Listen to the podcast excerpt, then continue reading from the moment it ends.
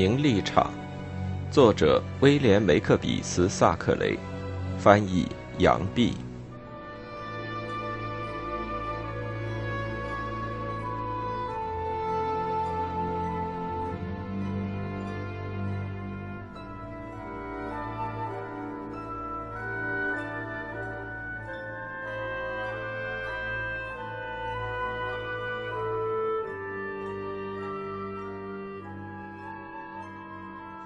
十章：平民老百姓家里的事。我写这篇滑稽的故事，不知是掌管哪一丝文学艺术的女神在监督指挥。反正不管她是谁，现在必须离开高雅尊贵的环境，转到白朗普顿·约翰·塞特利家里，描写描写穷人小户过日子的情形了。这家子的生活是够清苦的，他们也有他们的烦恼和心事，也免不了互相猜忌。克拉普太太因为房租不能到手，在厨房里偷偷的对丈夫抱怨，挑唆的去跟房客闹上一场。虽说赛特利是老朋友、老东家，那也顾不得许多了。赛特利太太如今不再下楼去找克拉普太太说话，而且也不敢在他面前摆架子。她欠了房东四十磅的房钱，房东又不时的指东画西，她怎么还能拿大呢？那爱尔兰女佣人还是像以前一样和顺殷勤，可是赛特利太太觉得她一天比一天没规矩、没良心。做贼的人心虚，看见树丛便疑心后面藏着警察。赛特利太太也是这样，不论那女孩怎么说话、怎么回答，她总觉得语中有刺，而且疑心她要抢自己的东西。克拉普小姐也长成个大姑娘了，尖酸的老太太说她老脸皮、不尊重。看着叫人讨厌，不明白艾米莉亚为什么喜欢他，老是留他在屋里作伴，又常常和他一起出去散步。赛特利太太从前是个忠厚乐天的好人，可惜过的日子太苦，所以老是没好气。艾米莉亚对于母亲始终如一的孝顺，却得不到好报。每逢他在母亲面前凑去帮忙，那老的反而使劲儿的吹毛求疵。他骂女儿糊涂，放着父母不管，只知道瞧着儿子臭得意。自从乔斯舅舅不寄钱回来之后，乔杰的家里毫无生气，大家吃的东西只能勉强维持不饿死而已。艾米莉亚绞尽脑汁的想法子挣钱，目前的一点收入只够叫大家挨饿。她想找个私馆教书，又想靠着画名片架子或是做细巧手工贴补家用。她发现别的女人比她耐劳能干，也不过挣两便是一天。她在发卖点缀品的文具商那里。买了两架金边白纸板的小照屏，尽心尽力的在上面画了画。一张上是铅笔风景画作背景，前面一个粉红脸儿、穿红背心的牧羊人站着微笑。另外一张上面一个牧羊女正在过桥，后面跟了一条小狗。两张画都是细心上过色的。这两架小照瓶是白朗普顿艺术品经销处买来的，他痴心妄想，以为画好以后可以重新卖给原铺子，不料那掌柜的细细把拙劣的图画一看之下，差点冷笑出来。他斜过眼去对铺子里一个女店员瞧了瞧，把那两张画记好，仍旧递给可怜的寡妇和克拉普小姐。克拉普小姐一辈子没有看见过这么美丽的东西，以为铺子里至少肯出两基尼。他们又到伦敦城里去卖，心里越来越失望。一家铺子里的人说：“嗯，不要这种东西。”另一家的人恶狠狠地说：“滚出去！”这样三先令六便士又白丢了。只有克拉普姑娘仍旧觉得那两幅画真好看。艾米莉亚把小屏风送给她，搁在卧房里做摆设。艾米莉亚费了许多心思力气，用最端正的字体写了一张牌子，上面说：“经有女教师擅长英文、法文、史地、音乐，因有余暇，愿招收年幼女学生若干。有意者请通知艾奥。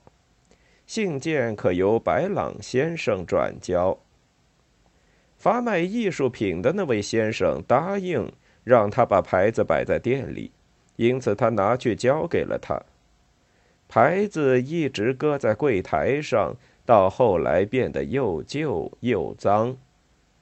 艾米莉亚时常愁思默默地在店门外徘徊，希望白朗先生有消息给他，可是他再也不招呼他进去。有时他进去买些小东西，也还是得不到回音。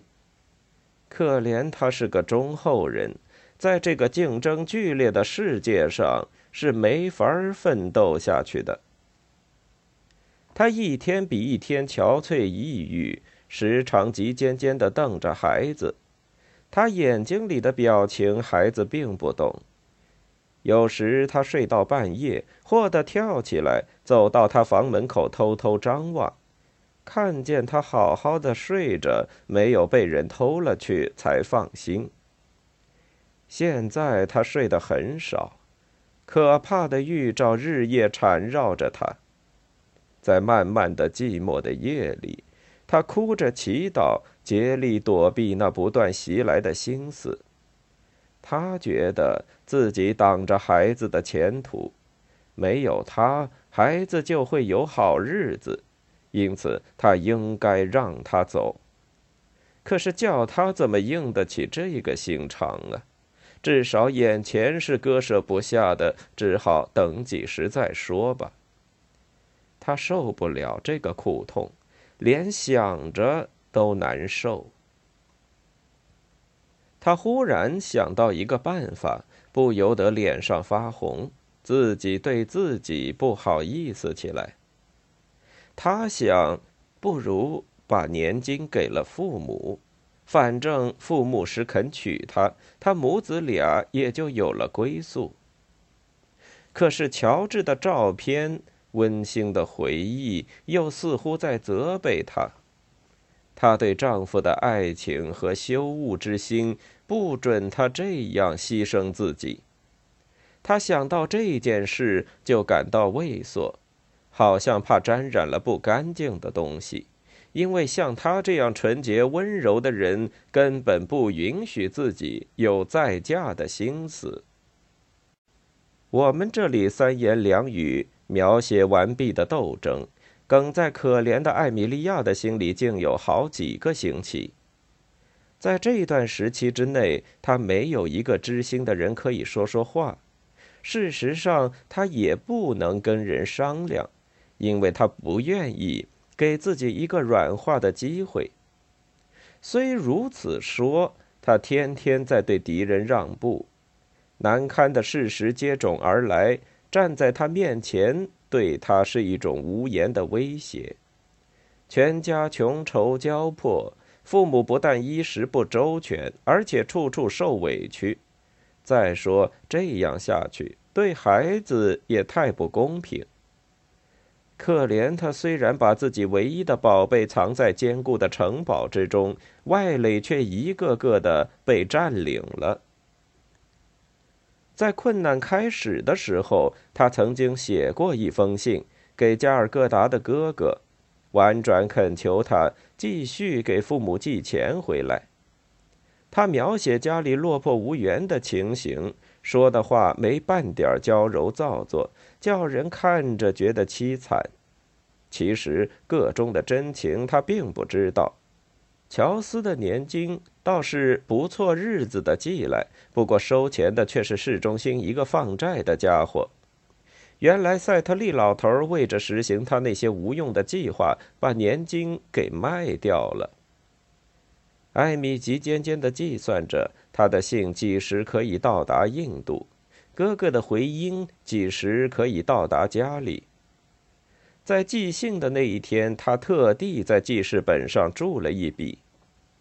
对于儿子的保护人，那驻扎在马德拉斯的好心少佐，他的困难苦恼一句也没有提。自从他写信预祝他新婚快乐之后，就没有和他通过音信。他想到他是唯一看重自己的好朋友，现在也断绝了心里说不出的灰心懊恼。又一天，家里到了不堪的局面，债主们紧紧勒逼，母亲呼天抢地的哭嚎，父亲比平时更加消沉。家里的人，你躲着我，我避开你，个人心上压着自己的烦恼和委屈。艾米莉亚凑巧和父亲在一起，就想法安慰他。他告诉父亲说：“他已经写信给乔斯，再过三四个月一定会有回音。乔斯虽然糊里糊涂，为人是慷慨的。如果他知道父母家境艰难，绝不能拒绝帮忙。”可怜的老头这时才对他吐出全盘实情。他说：“乔斯到仍旧按时寄钱，只怪他自己糊涂，生生的把年金扔掉了。”他以前没肯说，为的是实在鼓不起勇气。他低声下气的认了错，声音直发抖，又瞧着艾米莉亚惊慌失措、脸色苍白的样子，以为女儿怪他早不说实话，难过的嘴唇哆嗦起来，背过脸去说道：“哦，你你现在你现在瞧不起你爸爸了。”艾米莉亚嚷起来说。啊，爸爸，我并没有这个意思呀！说着，他勾住老头的脖子，连连的吻他。你待人总是这么忠厚好心，你卖了年金，可不也是为我们好吗？我不是舍不得钱，我是为……哎，天哪，天哪！求你对我慈悲，给我力量忍受苦难。他神色激动的吻着他，转身走开了。他父亲。还是不懂他的意思，也不知道可怜的女儿临走为什么哭得那么伤心。艾米莉亚明白自己不得不向命运低头，这就是他的判决书，孩子非离开他不可。他将来跟着别人，慢慢的就把他扔在脑勺子后头了。孩子是他的心肝，他的宝贝，他的快乐和希望。他爱他，崇拜他，差一点儿就把他当神道似的供奉起来，而现在他竟不得不跟他分手。以后呢？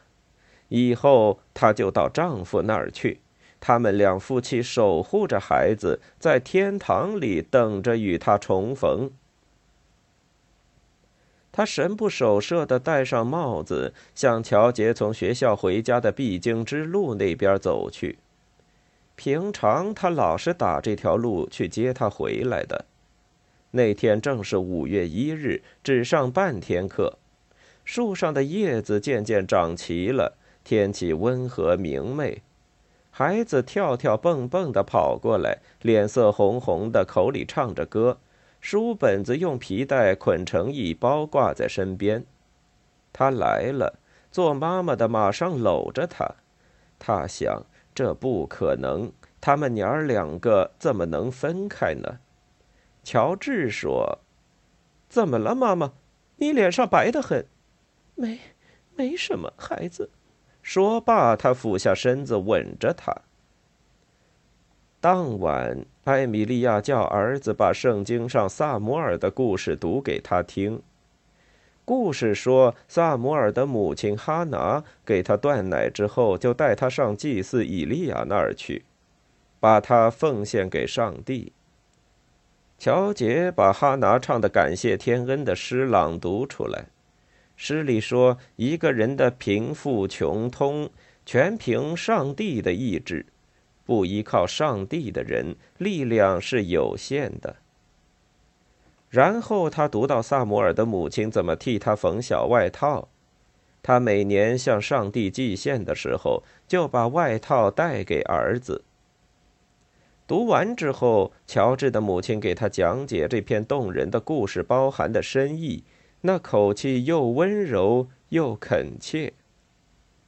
他说：“哈拿虽然爱他的儿子，可是因为有约在先，所以只能让他走。当他在家做外套的时候，他准在想念着远方的儿子。萨摩尔也一定没有忘记自己的母亲。”他又说。哈拿后来去探望儿子，看见他又聪明又善良，心里多么高兴！而且光阴过得很快，一年一年并不显得怎么长。他讲这篇道理的时候，声音轻柔严肃，也不愁眉泪眼。然后他讲到娘儿俩怎么会面，忽然泪如泉涌，说不下去了。他紧紧地搂着孩子，百般磨弄，靠在他身上，默默地流了许多神圣的、心酸的眼泪。这寡妇主意已定，马上着手把他认为必要的手续办理起来。他写了一封信到勒塞尔广场，那家子的地址、姓名，他已经有十年不写了。开信封的时候，不由自主地想起自己年轻时的遭遇。那天，奥斯本小姐收到艾米莉亚的来信，一看之后，兴奋得满面通红，转眼向父亲瞧着。那时，奥斯本正坐在桌子另一头自己的位置上，搭丧着脸儿发愣。艾米莉亚的来信措辞很直率。解释他为什么对于处置儿子的事情上改变了原意。他的父亲又遭了一场横祸，已经到了倾家荡产的地步。他自己的收入微薄，只能勉强奉养父母，不能使乔治得到他应该享受的权利。他虽然舍不得和儿子分离，为了他的缘故，愿意忍受这次苦难，只求上帝给他力量。他相信领养乔治的人一定会尽力使他快乐。他按照自己所见描写乔治的性格，说他脾气急躁，是个吃顺不吃强的孩子。只要对他体贴些、温和些，不难叫他听话。在信后，他附带要求事先立一张约，说定他随时能和儿子见面。如果不依这项条件，他是无论如何不放手的。奥斯本小姐读信的时候，兴奋的声音直打抖。奥斯本老头听了，说道：“哦，什么？这位骄傲的太太也低头了吗？哼，嗯，他们快饿死了吧？呵呵呵呵呵。”哎，我老早就知道，呃，会有这么一天的。他假装镇静，想要照常的看报，可是怎么也看不进去，只把报纸挡着脸儿，一会儿赌神伐咒，一会儿又呵呵的笑。最后，他把报纸一扔，照平常的样子，怒目横眉的对女儿瞪了一眼，走到隔壁书房里去。不多一会儿，他又出来，手里拿了个钥匙，扔给奥斯本小姐。他说：“走，把我书房上面那间房子，呃，就是给他的那个屋子，收拾收拾干净。”他女儿哆嗦着答道：“好的。”那间屋子本来是乔治的，这十年来一直都关着。他的衣服。信件、手帕、帽子、钓鱼竿，还有各色的运动装，仍旧放在里面。一张1814年的军人名单，信封外面还写着他的名字。一本他写东西时常用的小字典，还有他母亲给他的圣经，还在壁炉架子上。旁边还搁了一副马刺，一个墨水壶，里面的墨水干了，外面积了十来年的尘土。从墨水还没有干掉的时候到今天，经过的事情、去世的人，该有多少呀？他的记事本依旧在桌子上，里面斑斑点点的，还有他的手机。奥斯本小姐带着佣人走进房间的时候，心里的感触很深。她脸色苍白，一屁股坐在小床上。管家娘子说道：“这可真是好消息呀，小姐。哎，是吧，小姐？啊，哎，像从前一样的好日子又来了，小姐。哎呀，那小宝贝儿将来多有福气呀，小姐。哎，可是有些住在美菲厄的人，小姐，他们可不会喜欢他的，小姐。”说着，他脱的拔了窗上的插销，把新鲜空气放进来。奥斯本先生临走对女儿说：“给那女的送点钱去，也不能让她缺一件少一件的。呃，给她一百磅吧。”奥斯本小姐问道：“那我明天去瞧瞧她吧。”“嗯，那随你的便。可你听着，别让她来咱们家。哪怕你把伦敦城里所有的钱都给我，我也不能让他来。”当前的问题嘛，呃，是得叫他衣食周全，你留点心，瞧着办得了。奥斯本先生说完这几句话，按老路到市中心去了。当晚，艾米莉亚把一张一百磅的票子塞在父亲手里，吻着他说：“爸爸，这些钱拿去用吧。”啊，妈妈，别跟乔杰过不去，他。他反正不会在这里住多久了。他说不出别的话，一言不发回到自己屋里。我们还是让他独自一个人伤心，去祷告吧。关于这样深厚的母爱，这样强烈的痛苦，我有什么可说的呢？奥斯本小姐在前一日写的短信里说过要来拜访艾米莉亚，第二天果然来了。他们两人倒很相得。可怜的寡妇对奥斯本小姐端详了一下，听她说了几句话，知道她不会在自己儿子的心里占第一位。奥斯本小姐心地明白，不容易动情，可也不刻薄。倘或对方年轻漂亮，待人和气热心，做母亲的大概就没有那么放心了。奥斯本小姐回想到从前的情景，看着艾米莉亚落到这步田地，心里不由得惨然。艾米莉亚已经屈服，低手下心的放下武器，向敌人投降了。当天，他们一起把订约以前的手续先办好。第二天，乔治没有上学，留在家里和姑妈见面。艾米莉亚让他们俩在一起说话，自己回到卧房里去。他正在预先咀嚼和儿子分别的滋味，就像那可怜的温柔的秦格雷夫人，在临行之前看见那把将要落到他脖子上取他性命的大斧。先摸摸封口，看有什么感觉。此后连着好多天开谈判，家里时常有人来，还得做种种的准备。艾米莉亚小心翼翼地把消息告诉乔杰，留心看他有什么表示。哪知他听了，只觉得得意。可怜的母亲十分失望，闷闷地背过脸去。那天，乔杰在学校里大吹骑牛，把消息告诉同学，说他就要跟着爷爷去住了。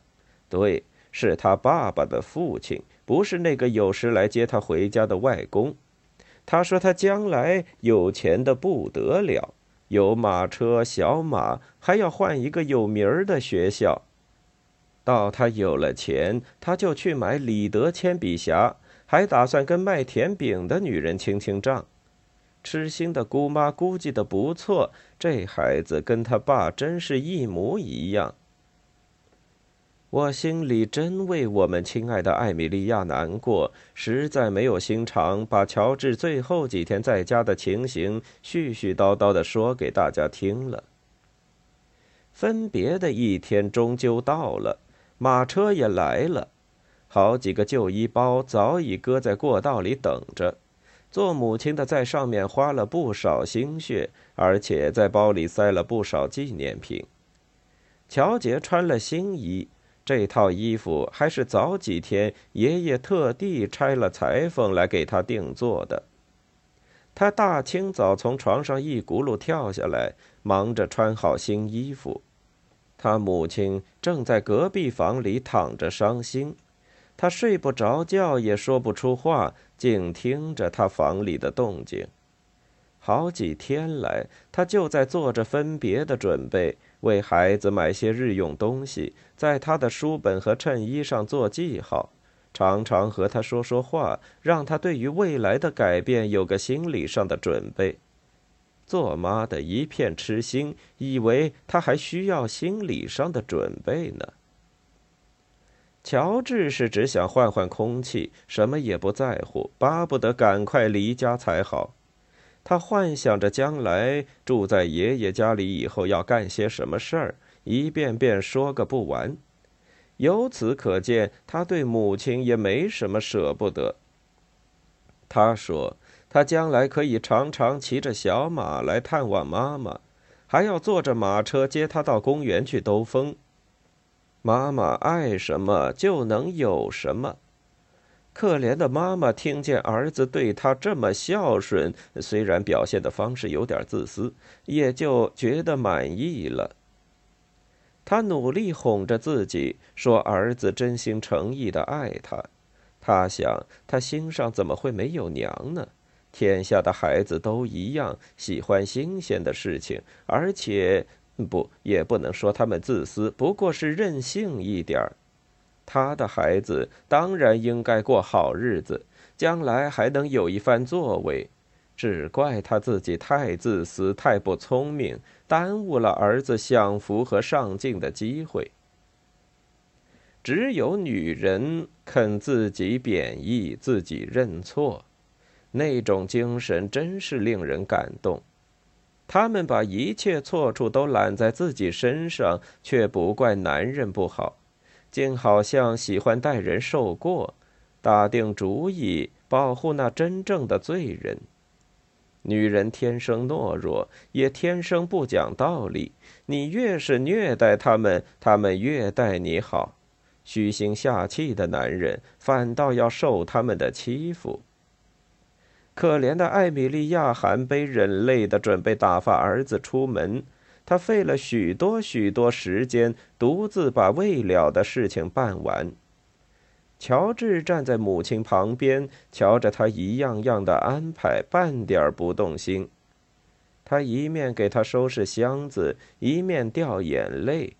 他在他最心爱的书本子里，把要紧的段落摘出来。他为他把玩具、纪念品、宝贵的零星东西都收拾得整整齐齐，可是孩子什么都没有注意。母亲伤心的肝肠摧裂，孩子却笑眯眯的走了。好可怜呐！在名利场中，母亲的爱换得了什么好处呢？几天过去。艾米莉亚一生中的大事就算告一段落，上帝并没有叫天使下凡来帮他的忙，孩子给做了祭献，供奉给命运之神了。那寡妇只剩下孤身一人。孩子当然常常来看他，他骑着小马，后面跟了马夫。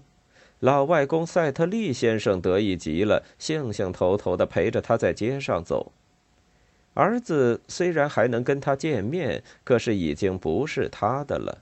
譬如说，他也骑着马去探望学校里的同学，借此向大家卖弄自己有钱有势。虽然只隔了两天，他的态度已经有些盛气凌人，仿佛与众不同似的。他的母亲想到，他和他爸爸一样，天生应该是在万人之上的。现在天气很好，在乔治不来看他的日子，到傍晚他不顾路远，散步到城里，一直走到勒塞尔广场。住在奥斯本先生对面的人家有一个花园，他就坐在花园栅栏旁边的石头上，那儿又凉快又舒服。他一抬头就看得见客厅里的灯光。到九点钟左右，楼上孩子的卧房里也点上灯了。他知道哪间是他的卧房，因为他曾经告诉过他。灭灯之后，他还坐在那里祈祷，虚心下气的祈祷，然后起起缩缩、不声不响的走回家去。到家的时候，他已经很累了，也许因为走得太累，他反而睡得好些。在梦里还能够和乔杰相见呢。有一个星期日，他恰巧在勒塞尔广场散步，那儿离着奥斯本先生的房子有一大截路，远远的还看得见。各处教堂的钟声响了，乔治和他姑妈出来做礼拜。一个扫烟囱的孩子来求布施，跟在他们背后拿圣书的听差要想赶他走，可是乔杰站住了，掏出钱来给他，求上帝保佑他吧。艾米急急地绕着广场跑过去，追上那扫烟囱的孩子，把自己的钱也施舍给他。到处是礼拜堂的钟声。他跟在他们后面，一直走到孤儿教堂里面。他挑了个位子，从那儿可以看见孩子的头，恰好在他父亲的墓碑底下。歌咏团里有几百个孩子，他们那清脆的声音唱起圣诗来赞美慈悲的上帝。悠扬而雄壮的音乐，听得小乔治心旷神怡。那时候。他的母亲泪眼模糊，看不清他了。